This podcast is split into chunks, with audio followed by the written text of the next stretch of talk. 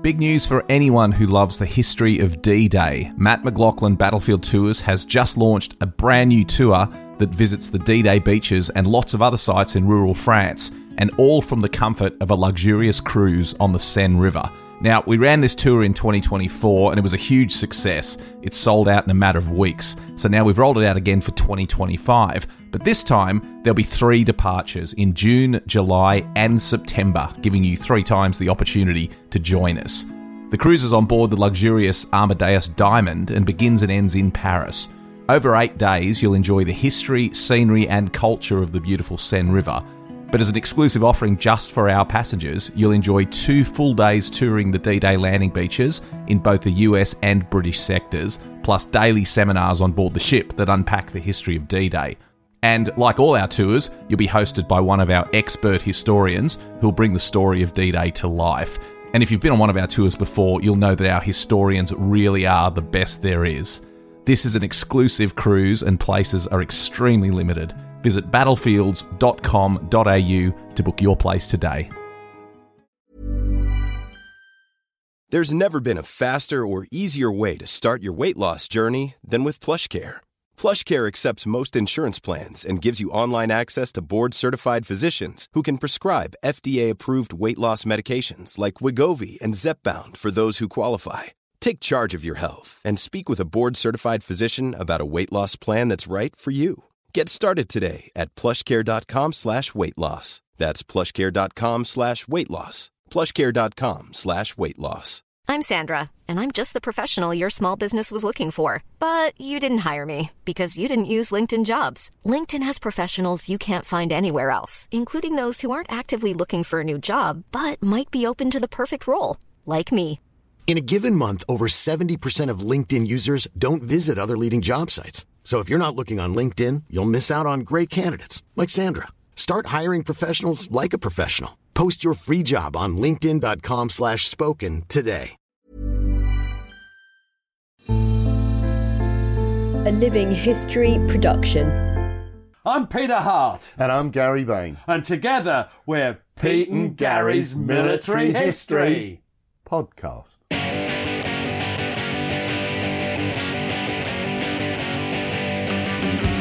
Hello, hello, hello, and welcome to the podcast. I'm Peter Lovely Hart, and with me is Gary Big Boy Bain. Hi, Gary. Or am I? Or are you? Yeah. Oh, yeah. uh, let's keep that for another day. All right. Uh, what are we doing today, Pete? uh, we're doing uh, South Stars in Peacetime. the most ludicrous title for a series we've ever had. Because once again, they're at war. They're back to, well, some of them are back to Iraq. And we, we've enjoyed uh, doing the, the, the work for this one, haven't we? Because uh, it, it, it's something new and it, it, it's got a lot of detail in this one about what it was actually like to be a soldier in Iraq. And you got it to rhyme. yes, back to Iraq. De-do, de-do, de-do.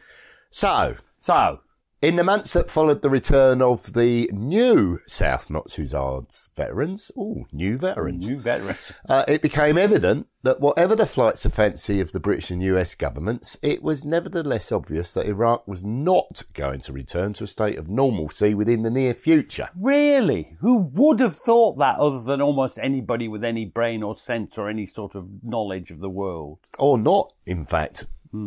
Now, it became evident that the grudging tolerance of the British occupation in the Almara That's around, yeah, around Basra and all that. yeah, was rapidly degenerating into open revolt and the widespread use of every method of terrorist insurgence. Now, they'd originally thought this was just a phenomenon that- around the US occupied bit, around Baghdad and, uh, and, and, and there was the idea that, oh, those silly old Americans, they don't understand hearts and minds like what we British do.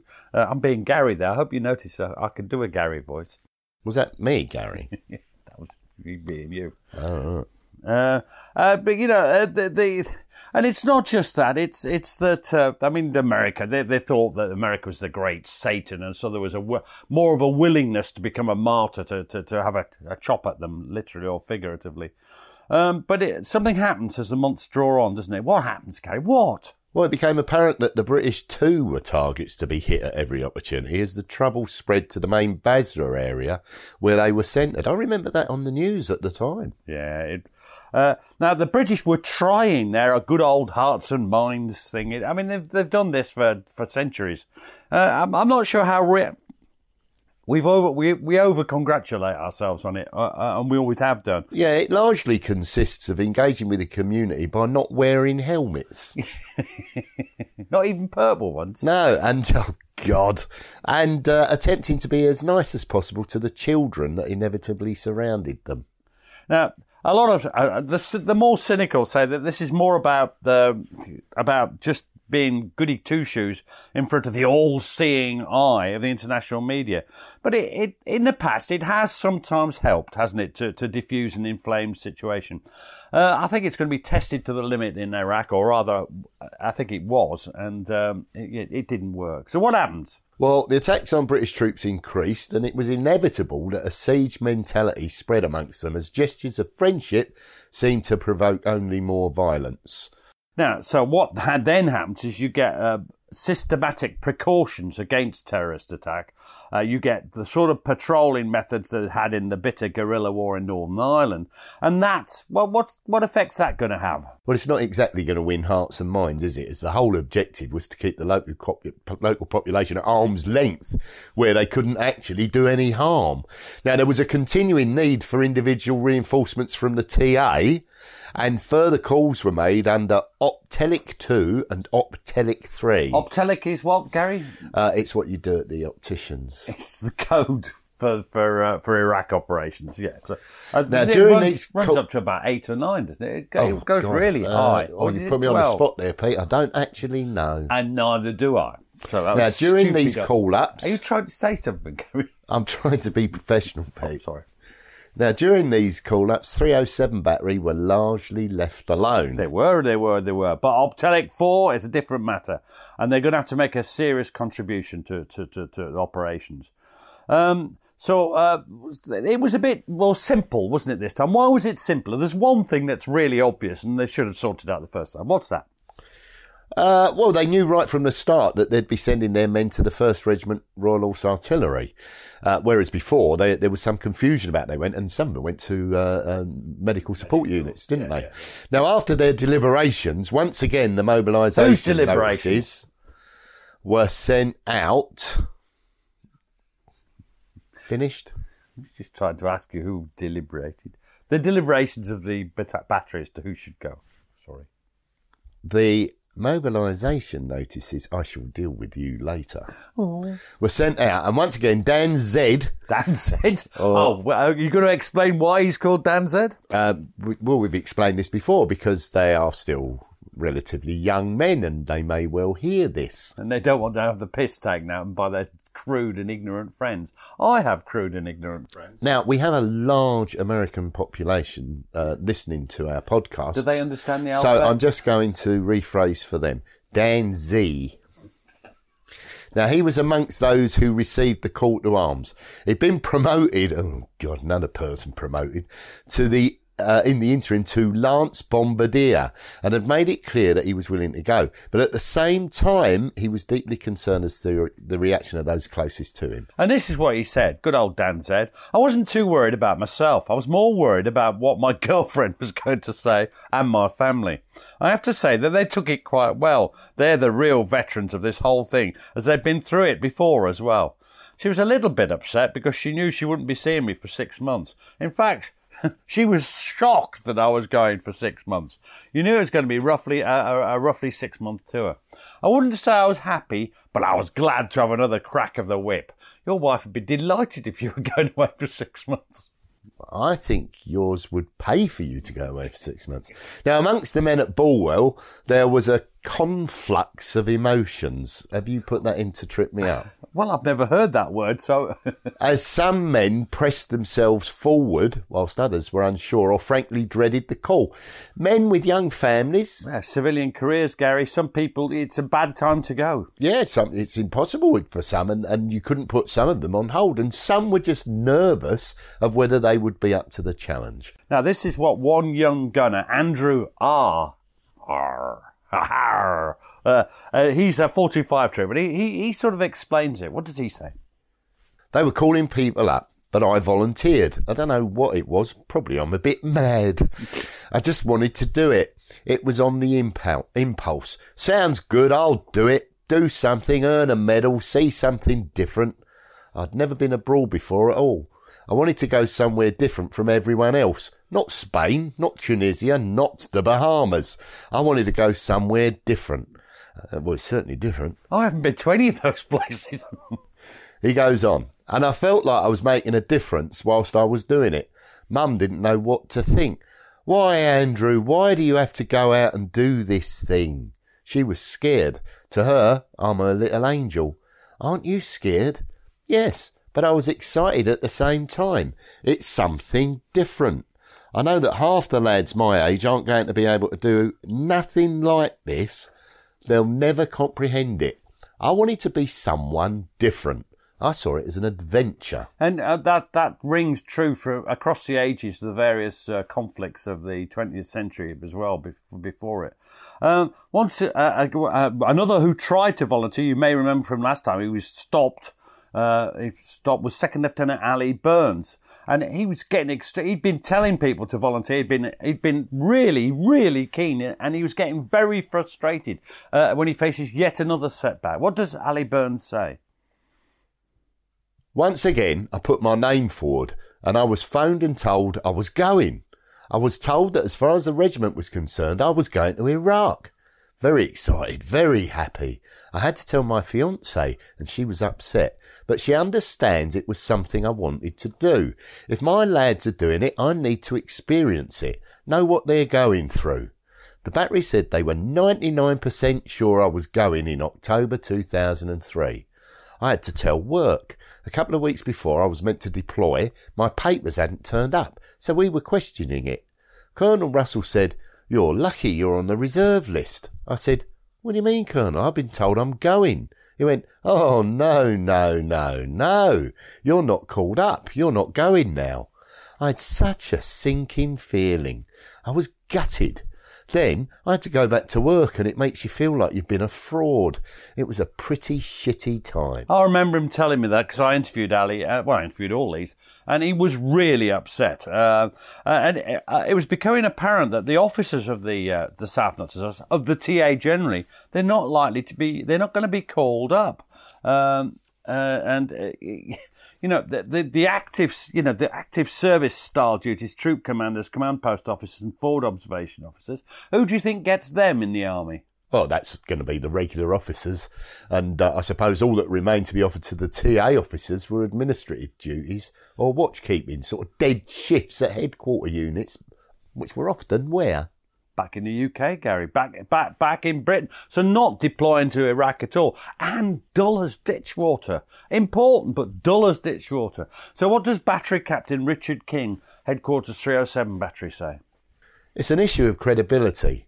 The more boys we send away on operations, the more they will have exposure to things that we can't experience. How can we show any empathy for them if we've got no idea what they've been put through? It will become an issue of credibility. more and more people will have done tours and be working for officers that haven't commanded anything. As an officer, how do you deal with it when he turns to you and says to you, You're talking rubbish, sir. I've done this for real, and this is how it should be done. He has a bit of a point, actually. Yeah, and your voice is breaking out with the emotion of it. That was brilliant acting, voice acting at its best. Um, so uh, when it comes down to it, the regular army prefer to use their own officers, uh, and it, it's natural, isn't it? Uh, it's understandable from the regular army perspective, but it leaves TA officers, TA officers, who were keen to volunteer, volunteer marginalised. They're, they're out of it. Uh, if they're not actively belittled in front of the men that they've, they've got to command on a day to day basis. It's a really difficult situation at this stage of, of operations. Anyway, once again, when the dust settles down, how many South Notts Hussars are sent? It's not many, is it? But no, no, it's six men of the South Notts Hussars, and they'd been called up under Op Telic Four in February 2004. Now we can cut through the, the, the next bit because it's the same preparatory call up and course of basic training at Chilwell and uh, Grantham as, as they'd gone through the first time. We did that in one of the earlier podcasts. Uh, they're then sent down to join 1st RHA at their base at Tidworth, Bar- Tidworth Barracks. That's where I met you. Yes, happy days. And here they're introduced to whatever battery to, that they've been posted to.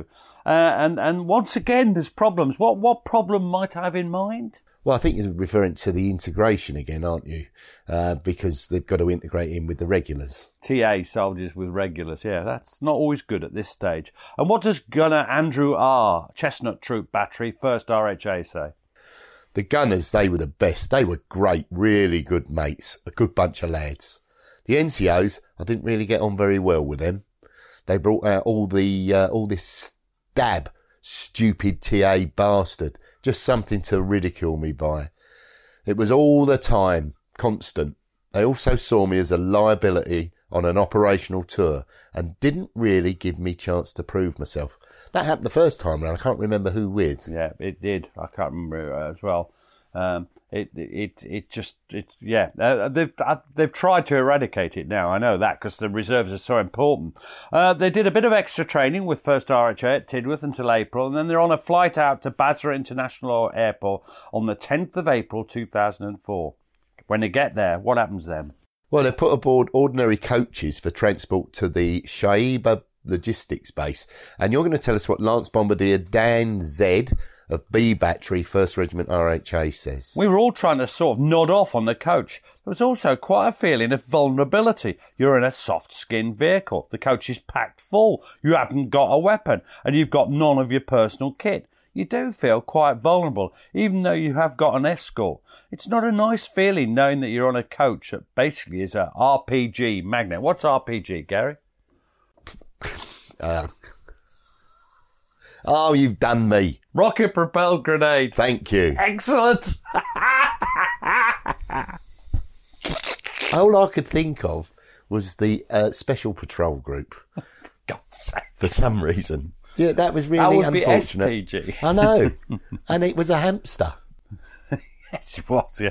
Now, so where are we now? They, by the what, what is Shaiba, Shaiba Camp or sh- however you pronounce it? We uh, we've no neither of us the slightest idea how to pronounce any of this stuff. Uh, it's a huge. Well, I don't know how to say RPG. It's, it's a huge multinational sort of logistics bay full of stores and it's got many, many functions, many, many functions. Uh, and they had three days there to acclimatise. Uh, uh, what sort of temperature are they facing? Is, is it hot or is it cold? What is it? Oh, I refuse to answer. Oh, you're not sulking about the RPG thing, are you? No, it rarely strayed below the middle to the late 30 degrees centigrade. 30 degrees centigrade. That's 35 to 40, I would Wow. anticipate. That's that's pretty hot. Yes. We whined like buggery in Gallipoli when it was 38. Now, they then moved down into the Basra area, which was to be where they operated. Now, in essence, they were to be used as infantry with no gunnery role at all. So no bangy things. Well, no, and Dan Zed was given the role of uh, second in command of a brick, What's the that? standard patrolling formation of the British Army, which had perfected its urban techniques during their long and painful experience on the streets of uh, Northern Ireland. Yeah, now, uh, he's an OP signaller and he's very enthusiastic in his TA life about the, the, the, the tactical infantry style role. And he, he was also very, very keen on the sort of new kit that he was get, getting older at, getting his hands on with the regulars. What sort of thing am I talking about? We've mentioned these We've before. mentioned these before, yeah. The Minimi light machine guns, the underslung grenade launcher for the SA-80s, the sophisticated GPS systems. What's. GPS stuff? Oh, for God's sake. Uh, and the ever more effective night vision equipment. Goggles and things, uh, aren't they? Yeah. Geopositioning system. Excellent, Gary. You had a little bit of a thing. A little you? bit of think. yeah. Find yourself a But I was again thinking of SPG for some reason. Well, that's it's got in- all the right letters, but not, not- necessar- necessarily in the right order. Now, on the 14th of April, remaining professional, they moved down the former presidential palace uh, by the Shat El Arab. Now that when you say moved down, they moved into it. Uh, It, it's a, it's not just one Excuse me. building, is it? It's not like Buckingham. Well, Oh, it's it a huge complex split across two islands. And Dan Z, or Z, was given an air-conditioned tent as accommodation, which That's proved bit. That's not bad. no, no, it proved great blessing to him. Now, the first RHA were taken over from the King's Royal Hussars, who duly Fine handed body of men, Gary. who duly handed over their responsibility Don't you for think they are a working fine body of men? with the Iraqi Special Operations Directorate. Are they a fine body of men? Um, Who uh, were in effect equivalent to British police in a mentoring and monitoring role. Yeah, yeah, that that's that's brilliant. Now, so let, let's look at the brick patrol. Uh, so what what do the brick patrols do? Well, for what do- for Dan Z, it, it's frequent visits to to the nearby police station, Iraqi police station, and that's at Al Jaimat in the Shia Flats area. Uh, we won't be putting up a map of this because we've no idea where these things are. Uh, it, it's what sort of a district are we talking about? Well, it was certainly a poor district with considerable poverty evident everywhere. They Is were it, is it like Tottenham? Would you like to keep interrupting me throughout? Uh, they were responsible for perimeter checks and general security patrols of the area, while their officer and NCOs dealt with the Iraqi police. So they travel there in Land Rovers, uh, but but uh, it's very different from the relatively carefree movement that, that that had marked their progress in 2003, isn't it? Yeah, by now there were serious concerns over the increasingly effective suicide bombers and the deadly roadside bombs.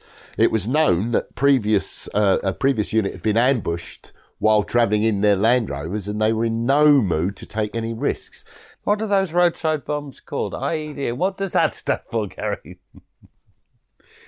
Improvised explosive device. Now, you're going to tell us what Lance Bombardier Yeah. Dan Z of B Battery says. Well, this is a long quote. this is very long. You might need to take a lie down. I think it's brilliant in the way it describes what they're doing. He says this. It was a, initially very, very, we were initially, a good start, got the first word wrong. We were initially very, very wary of setting patterns. We tried to vary as much as we could within the time constraints, taking different routes. We went some crazy routes just to interlope. That's what they did in Northern Ireland. They'd never go the same way twice if they could help it. So they weren't entirely sure where we were going. We couldn't really afford to be outside the police station too long because eyes started looking, phone calls start being made. We'd get into the police station as quickly as we could, check inside the police station, and then send four man bricks out to check the streets outside. You take out three riflemen and try to get a minimi as well for the amount of firepower it can put down. We'd made ready. All we had to do was we'd flip the safety catch off and you can engage targets. You'd hard target out of the actual compound. As soon as you leave that safe area, you're making yourself a hard target because if they wanted to have a go at us, it would be either entering or leaving the building. That's when you're at your most vulnerable. So as fast as you can, sprinting with your kit. You then move off at a normal pace, split off into staggered file formation. Two on either side of the road, two on one side of the road, and two on the other, keeping a reasonable spacing. That allows you to cover all the arcs of fire to flank, front, and rear. Constantly, constantly, you're looking. Uh, but you did need 360 degree vision. If the army could buy eyes in the back of your head, it would be very helpful. Checking windows, rooftops, down the street, stopping at corners, looking round corners, seeing what's down there. Basically, you're observing everything. People, vehicles, vehicles especially, anything suspicious, trailing wires, or a driver with his eyes so wide you'd think he would be on drugs. You can't really define what you're looking for. It's one of those things, you know it when you see it. You know in yourself that something's not right, so you either take cover or stop the vehicle and search it. Observing everything that could be a threat. As soon as you stop, you do what they call a 5 and 20 check. If you're going to be there for maybe 30 seconds, you check 5 metres around. You uproot everything that surrounds you, whether it's rubbish, bo- rubbish boxes, checking for explosive devices, or anything that can cause you or your mates harm. If you're going to be there for any longer, then you start doing a 20 metre check, upturning everything, checking over walls, checking underneath cars. It's one of the things that was drilled into us. It does save your life because if you don't see the IED, improvised explosive device, Gary, it's going to go off and you're going to die. But if you see it, you can do something about it. We were there as a subtle deterrent. If your potential terrorist sees that there's a four man British patrol going round, he's going to be less inclined to lay an IED. It deters RPG, rocket patrol grenade, Gary, and small arms shooting as well. The more professional a patrol looks, well, that's half the battle won. They're less inclined to take you on. And I always thought, when I heard him say that, I thought it was a brilliant description. And I think that was the first time I'd heard of the 5 and 20 chip because I hadn't done Northern Ireland people by then, uh, before I did him. Now, this was clearly not a hearts and minds approach. No.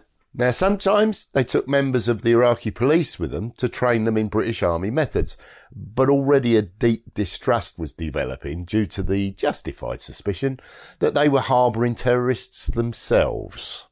Now, on that thought, we'll take a short break.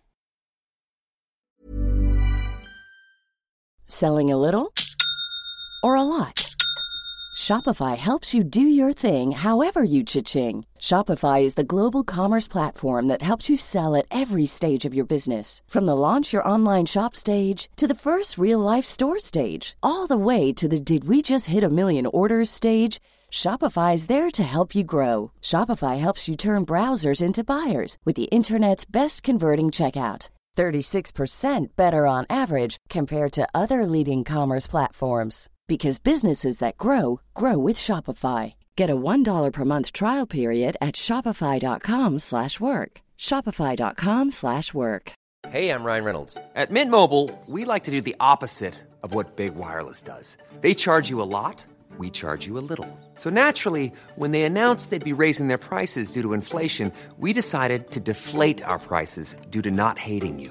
That's right. We're cutting the price of Mint Unlimited from $30 a month to just $15 a month. Give it a try at mintmobile.com slash switch. $45 upfront for three months plus taxes and fees. Promote for new customers for limited time. Unlimited more than 40 gigabytes per month. Slows. Full terms at mintmobile.com.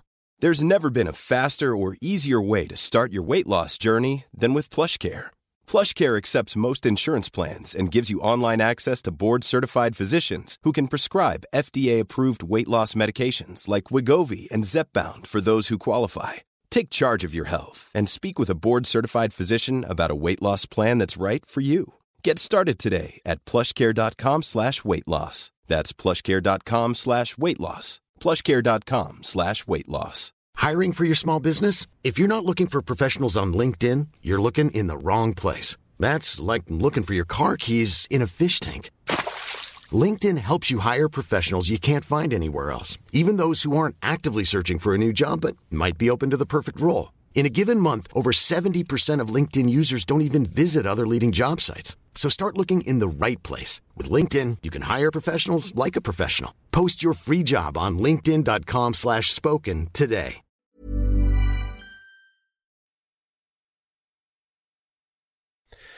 Another regular duty carried out by Dan Z was that of acting as escort to vehicles travelling back to the main logistics camp at Shaiba. Now, this was about a 25 minute journey, but it was absolutely essential that they took every precaution, as of course their enemies knew where they were going and could prepare the roadside ambushes. And this is once more Lance Bombardier Dan Z of B Battery. Although it becomes a routine task, you're always aware that you can't let your dr- guard drop at any point. The speed at which we drove was phenomenal 70 or 80 mile per hour down the street, as fast as we could possibly go, because the faster a vehicle is moving, the harder it is to hit. If you get caught in traffic, you dismount straight away. If there's nobody in the vehicle, it's not so bad if it gets hit. Plus, troopers, troops on the ground deters anybody trying to make an attack. Most RPG attacks are from close range, within a hundred meters. Top cover is quite essential. Two people hanging out of the roof of the Land Rovers. A minimi at the front and a minimi at the back, depending on the number of vehicles. I did a lot of top cover. To be honest, I was quite happy. You get to see everything.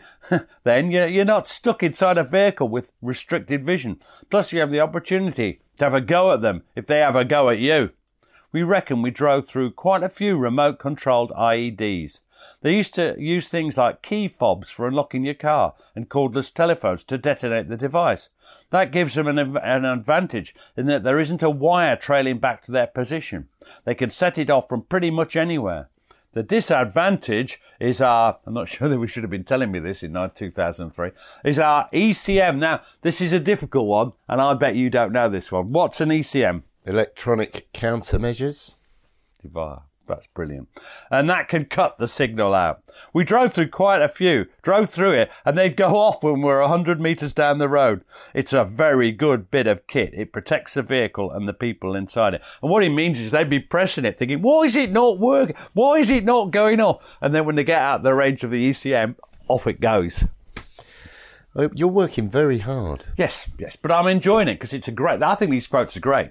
Wherever they went, they were under constant danger of attack, a bit like you. and uh, nowhere was safe as the Iraqi insurgents launched frequent mortar attacks made on Basra Palace. And uh, again, you're going to be taking the lead with Lance Bombardier Dan Z. Initially, it's quite funny. As soon as that first mortar lands, everybody starts to panic. I wasn't too bothered by it because I'm an artillery OP observation pers- person, and large bangs around me just don't tend to bother me that much. I'm quite calm when it comes to mortars. RPGs are a different matter.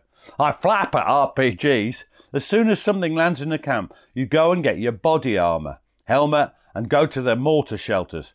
While you're doing that, you observe everybody round you doing the 20 second shuffle, running around like madmen. They do all the wrong things for about 20 seconds, run to the wrong room, pick up somebody else's body armour, and before they collect themselves and do what they're supposed to do. And then it gets boring. It's annoying when you wake up at three in the morning with a mortar. You're tempted just to stay in bed. As far as I know, they never hit anything in Basra Palace. Now, you have one. Tell us about you. You often get up in the middle of the night, don't you, Gary?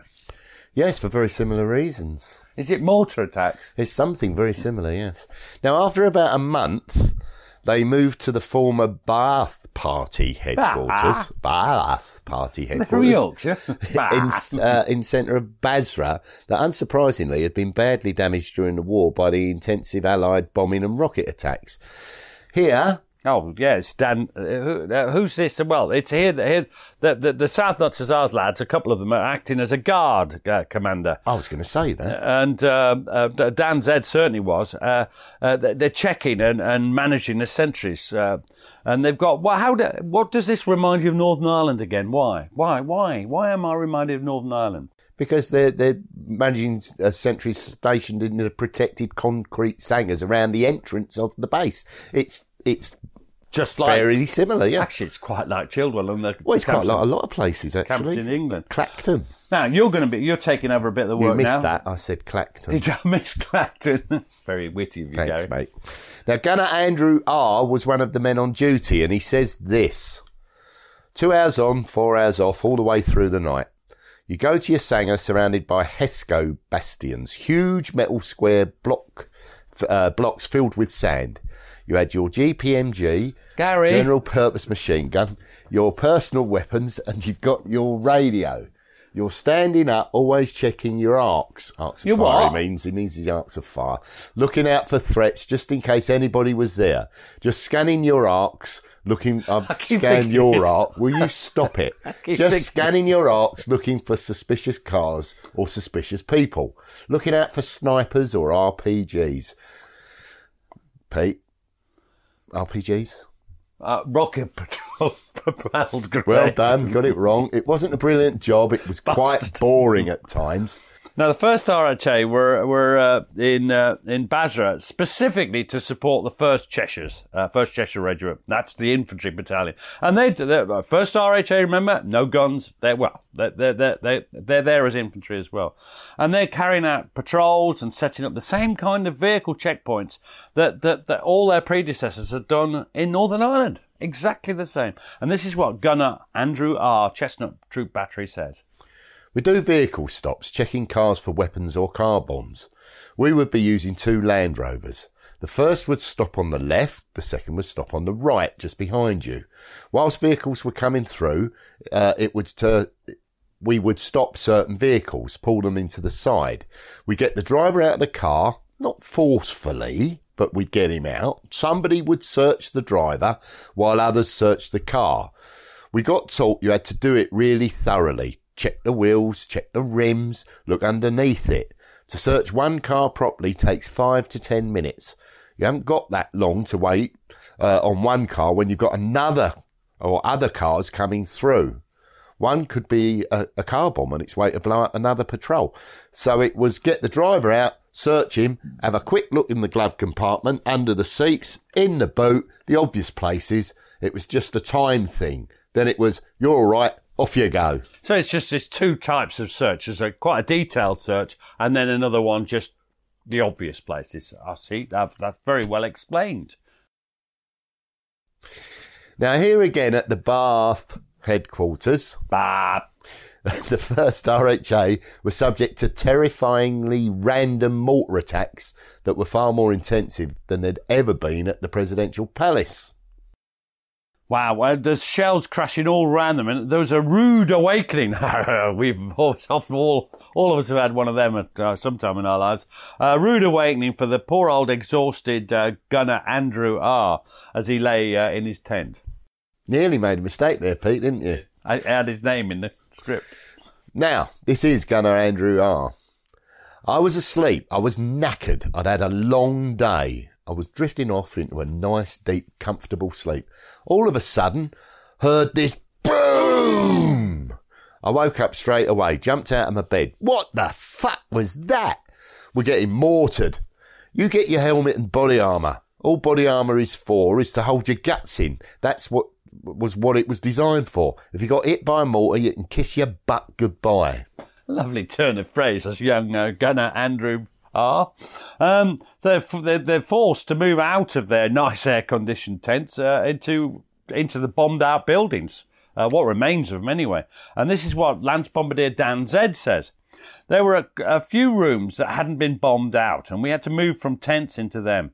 That was a nightmare because these rooms weren't air conditioned anymore. Nothing worked, no power to them. The rooms were absolutely stifling hot, even at night.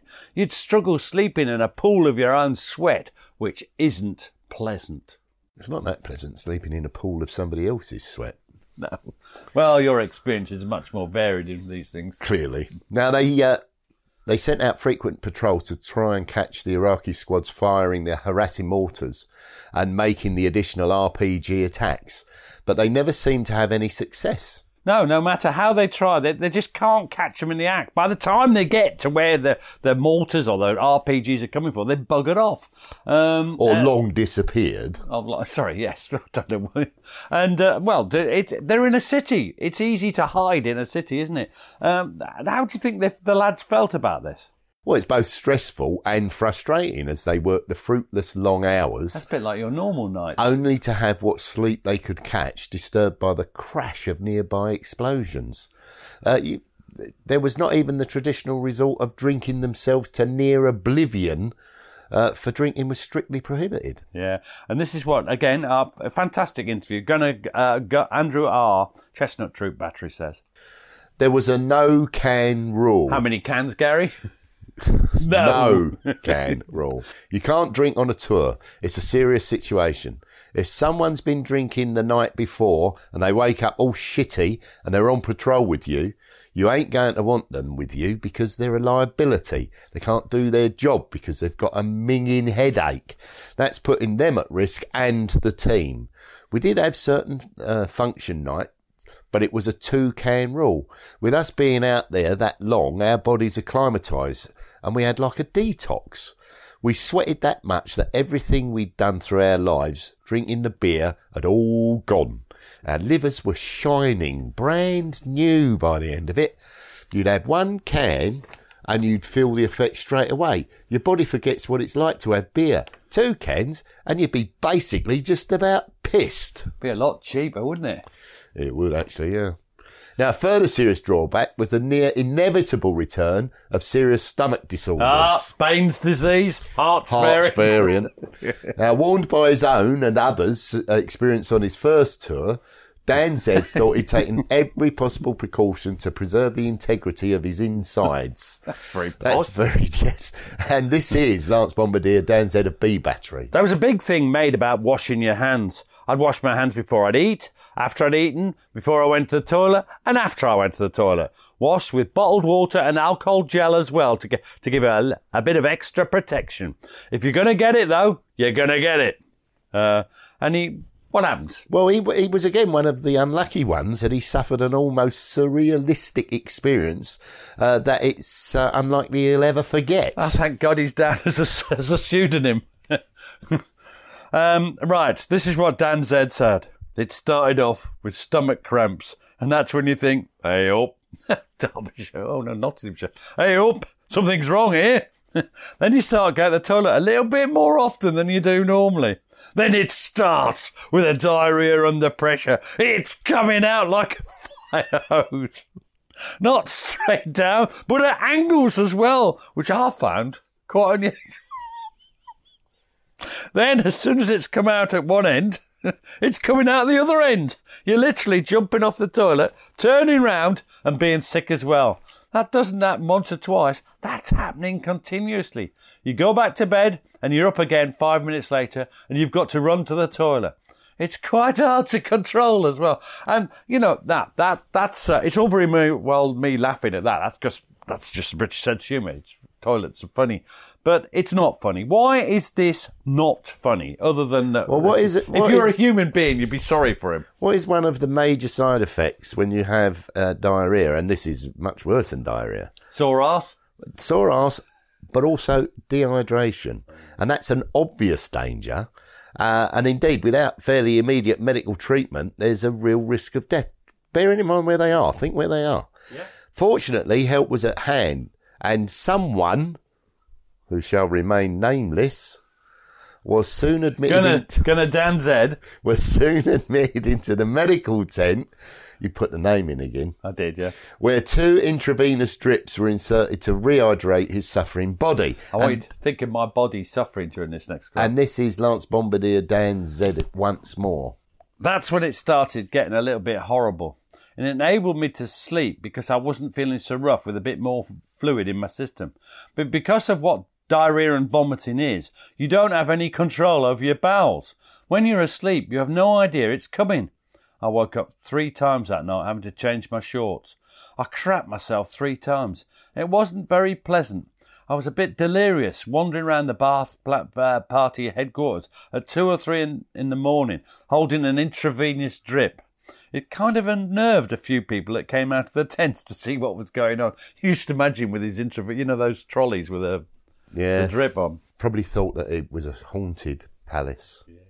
Now, all in all, he would be out of action for three days until the bug had cleared his system. I think he's the word's cleared, right clear out. Yeah. How long did you have Hart's variant? It was Um, just only a a day, day, wasn't really. It was, uh, And you moaned like hell, and you couldn't walk up a very slight incline. And uh, what about Bain's disease? I had that, and I did uh, the boot. I seem to remember. Yeah, you were like a hero. I was. Now, the first RHA moved in June 2004 from the Ba'ath Party headquarters into Camp Cherokee, Where's that? which was situated near the Shat Al Arab waterway in the Makili district of Basra. There's some great names. Shatt al Arab. great. Now, what does uh, Lance Bombardier Danze start, say about this? He says this. The whole regiment, that's first RHA, was there, which was a problem because the RSM was about, which creates a lot of bullshit. Your uniform has to be 100% correct all the time. You've got to be wearing your floppy hat at all time. You've got to be paying the correct compliment, compliments to officers. You used to play compliments to officers, didn't you? Yes. You ended up on a charge, didn't you? Which you should do anyway. But when you become comfortable with B battery, you sort of forget about minor things like that. But because he's the RSM and it's his job, he's trying to enforce that. It just became pointless. Pointless things, pointless, needless tasks. The RSM wants this done or the RSM wants that done, giving us crappy little jobs that really don't need doing. Ah, I think it's probably a good idea we made uh, uh, Lance Bombardier Dan Z anonymous. Otherwise, I think he might be uh, a bombardier. No, a gunner again. Now, here they were again on escort and patrolling duties with the added responsibility for guarding the Iraq Police Communications Centre. In August 2004, the whole of the unit was moved back to the Basra Palace. Here, one of their main roles was in escorting the public liaison team working on the reconstruction projects for housing sites and hospitals. That's trying to get some sort of infrastructure working again, isn't it? Um, However, is that is that helping? Uh, does that stop the terrorism, the uh, the attacks? Well, no, the increasing intensity of the urban unrest and terrorism was such that it was apparent that the men of the first RHA were increasingly vulnerable to concerted Iraqi attacks as the political as well as the military situation in Basra threatened to spin yet further out of control. And this is Dan Zed again, uh, Lance Bombardier Dan Zed. The Mahdi militia started to kick off trouble in the city. For quite a long time, we were locked down into Basra Palace because as we weren't armoured, we weren't allowed on the streets. That's how serious the, the situation was. It was only Challenger 2 tanks and Warrior armoured fighting vehicles uh, that were allowed on the streets because there was a massive RPG threat. Wow. Now, although there were a couple of mortar attacks made on the palace, they were lucky, and again they suffered no casualties.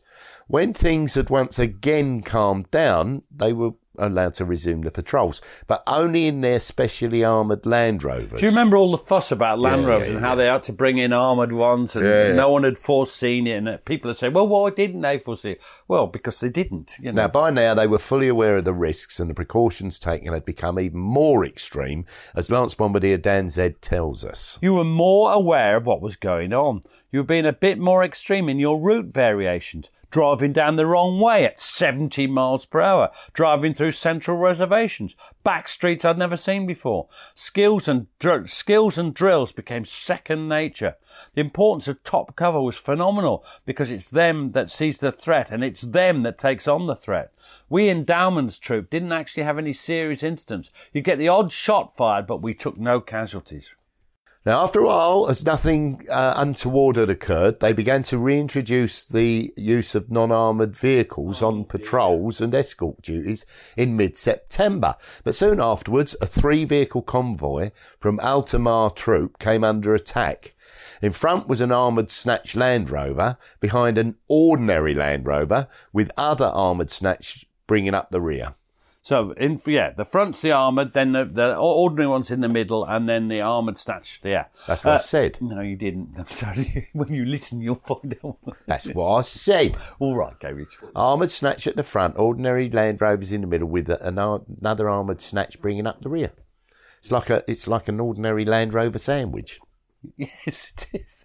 It's lovely, isn't it? Now, the the, the convoy's hit by uh, there's a, what happens is there's a big explosion, and what is that explosion? What is it, Gary? I, I think it's a 155 millimeter shell. Uh, it had been packed all round with nuts and bolts. Oh, lovely. With nuts and bolts, then covered in roadside rubbish and detonated by a command wire. Wow. Uh, there were unfortunately no serious casualties, but uh, there were a couple of minor injuries, and, and a couple of the other lads had shell shock, and I don't bloody well, you know, PTSD. I don't actually blame them at all. However, the patrols continued regardless, and thus it was that a real tragedy occurred for the men of Altamar Troop when on the 28th of September 2004, one of their armoured Snatch Land Rovers was hit by an RPG. One of the South Notts Hussars had had a lucky escape. Yeah, and that, that was Lance Bombardier Dan Zed. He says this The night before I'd been sec- seconded to Altamar because it had the casualties. I was actually supposed to be on that patrol, but I got rotated off at the last minute because I'd done the night patrol. So he should have been in that bloody Land Rover, yeah. Uh, so what happens to what? What does the, it do? Well, the rocket propelled grenade smashed its way into the front of the Snatch Land Rover. It was armoured, but it just wasn't enough. The men of the first RHA had they were deeply affected by the death of two of their own. Many were too young to have experienced death at such close quarters before. And hmm. this, once more, is Lance Bombardier Dan Zed. Yeah, he's talking about what he could have have happened to him, remember, but it didn't. It was some other poor sod. He says this, they were hit by an RPG. The RPG entered through the left-hand side of the front cab of the snatched Land Rover. The driver's compartment punched through the armoured glass, went straight past Corporal Marc Taylor, Spud, and hit Dave Lawrence square on the left, left-hand of its side of his body. They reckon Loza, that's Lawrence, was killed instantly. He was in bits and Spud never regained consciousness. He'd been injured so badly that he was barely breathing when they pulled him out of the Land Rover. The lads did everything right from that point. They started getting a little bit of small arms fire as well. They sorted the casualties out and abandoned the snatch, took all the ECM electronic countermeasures kit out of it and basically legged, legged it to a Cherokee. Spud was pronounced dead in the helicopter. That was a massive, massive shock. The way I feel about it now is that it's probably better that it happened later in the tour rather than at the beginning. If it had happened at the beginning, we would have had it hanging over us for the whole tour, and I don't think anybody's mind would have been properly on the job. Two people that you've worked with, two people that you know have died. For them to suddenly not to be there every day, it's unusual. To be honest, I'd never really known anyone that's died before. There was people in the battery who'd known them since they were kids. What you've got to remember is a battery is a family. Although I'm TA and I hadn't been part of that family for long, they were still my family, still close friends. Yeah, that's a now, it was perhaps fortunate that it was very near the end of the first RHA tour of duty. The desire for indiscriminate revenge had taken over, and there's no doubt that B Battery was particularly badly affected. And you're going to go on as Lance Bombardier Dan said. As a collective, B Battery wanted to go out that night and tear Basra apart, but obviously we didn't. We couldn't do that. There was certainly a feeling it was them and us. Uh, I'd always thought to, my, uh, to, to myself that I would rather take a shot than risk being shot at. And I think it hit, hit home a little bit more. If they were going to take an inch, I was going to take a mile. The slightest thing would have set B battery off when they were out on their escorts. But fortunately for the Iraqis, it didn't happen. You hated them. I've never truly hated a race of people before until then. I just couldn't stand the sight of them. I did not want to look at them. At that, I didn't want them to look at me. And you can, I mean, this it's completely grieving. understandable. When the bodies of uh, Loza and Spud were returned back to the UK, the ceremony was broadcast on the news, but it was little compensation to their friends. It was under this cloud that the regiment began to move back home. Yeah, again, they they they feel vulnerable during the drive back to the airport, for, you know, to, to Basra International. Well, particularly after that, yeah, after their recent experience. And that, that was done on the 10th of October 2004. Uh, uh, what happens when they get back? Well, it, I think it's pretty well out. The, the demobilisation arrangements, they go well, don't they? Yes, it's, it's outstanding. And they were safe home the very same day. And once more, you're going to tell us of Dan uh, Zed's, or Lance Bombardier Dan Zed's experience. It was almost an anticlimax. You got out of this environment where almost everything you look at is dangerous and you're back to green fields and everyday life. The run to work, people taking kids to school, things that people do every day, where I'd been doing something you didn't do every day for the last six months. It's quite weird to see people moving on with their everyday life. Quite hard to remember that life doesn't stop while you're away or when you're away. Uh, now, funny enough, that's where we're finishing the story of the South Not Notts It isn't the end of the story, is it? Uh, I mean, yeah, but it's got to stop, as you refer to it, the wheel of history has to stop sometime. Well, yeah, there's, there's loads more tours. I mean, I know. Well, uh, Afghanistan begins to demand reservists. It doesn't seem to stop, does it? Uh, and, and, and then, uh, so they're performing this role, this role of reservists uh, right through. Uh, but uh, actually, eventually, they, they, they fall, the South Notts Hussars fall victim to the uh, defence cuts, and the battery is closed down, um, and then they rise again. You'd expect the South Notts to rise again, uh, but they're now a very, very small part of a bigger unit. What are they now? Uh, I think it's C Troop, isn't it? A 210th Staffordshire Battery, which is of itself part of the 103rd Lancashire Artillery Volunteers Regiment. It all gets a bit far away from think. I mean, the units now are getting ridiculous. Uh, every you know, because every small bit belongs to another bit, and it might be simple. Yeah, it's still based at Bulwell Barracks though. Oh and, yeah, uh, and armed with the 105 millimeter light gun. Now, um, what what has been the point of what we've been doing with this? Because a, lot of people have said, "Why are you doing it?" You clearly know bugger all about uh, the modern army. Well, lots of They've people said have said, "What's the point?" That's the podcast. We've just been coming, but we've just come back from the Great War Group uh, weekend in Brighton. A lot of people said, "What's the point? Why are you here? Won't you go away?" That sort of thing. They, they do say that. Well, the point, Pete. Yes. Of our story is the importance of the Territorial Army, now the Army Reserve.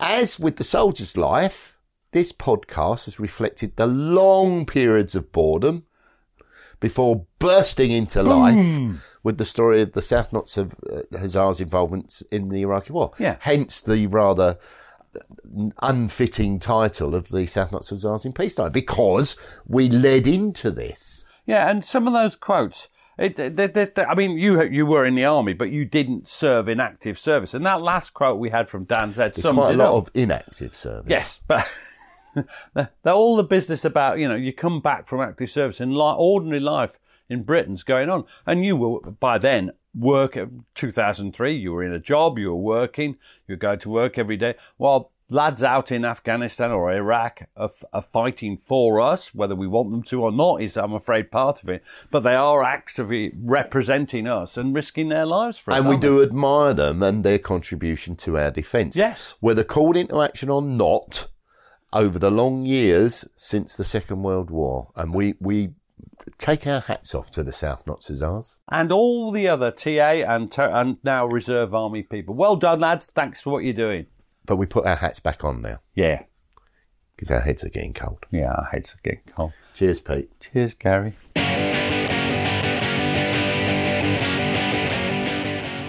Thanks for listening to the show. Blah, blah, blah. If you'd like to support us, blah, blah, you can now buy us a coffee. blah, blah, Visit www.buymeacoffee.com backslash PGMH. or visit www.blah, blah, blah, blah, blah. And we'd be jolly grateful. Cheers. Selling a little or a lot? Shopify helps you do your thing however you cha-ching. Shopify is the global commerce platform that helps you sell at every stage of your business. From the launch your online shop stage to the first real life store stage, all the way to the did we just hit a million orders stage.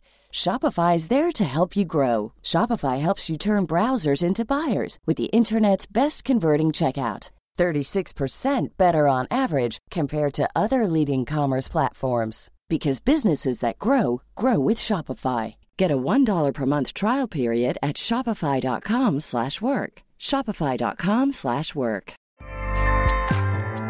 ACAST powers the world's best podcasts. Here's a show that we recommend. The Real Housewives is a guilty pleasure for most, but if you're looking to not feel guilty about that pleasure, tune in to Everything Iconic with me, Danny Pellegrino, where I break down all the messy moments and behind the scenes antics of Bravo's popular franchise. And on Everything Iconic, I also interview celebrity guests like Kelly Ripa, Keke Palmer, Drew Barrymore, Cameron Diaz, and more about their guilty pleasures, their past work, and so much more. So if you're pop culture obsessed and find yourself watching way too much reality TV like me, tune in to Everything Iconic with Danny Pellegrino wherever you listen to podcasts. ACAST helps creators launch, grow, and monetize their podcasts everywhere. ACAST.com. Thanks for listening. Follow us on Twitter and Facebook to learn more about each episode. And if you'd like to support the podcast, you have a couple of options. You can buy us a coffee at buymeacoffee forward slash PGMH or consider subscribing to the podcast for only £2 per month and get ad free listening and bonus content. You can find links for both on our Facebook and Twitter accounts. Sounds great, doesn't it?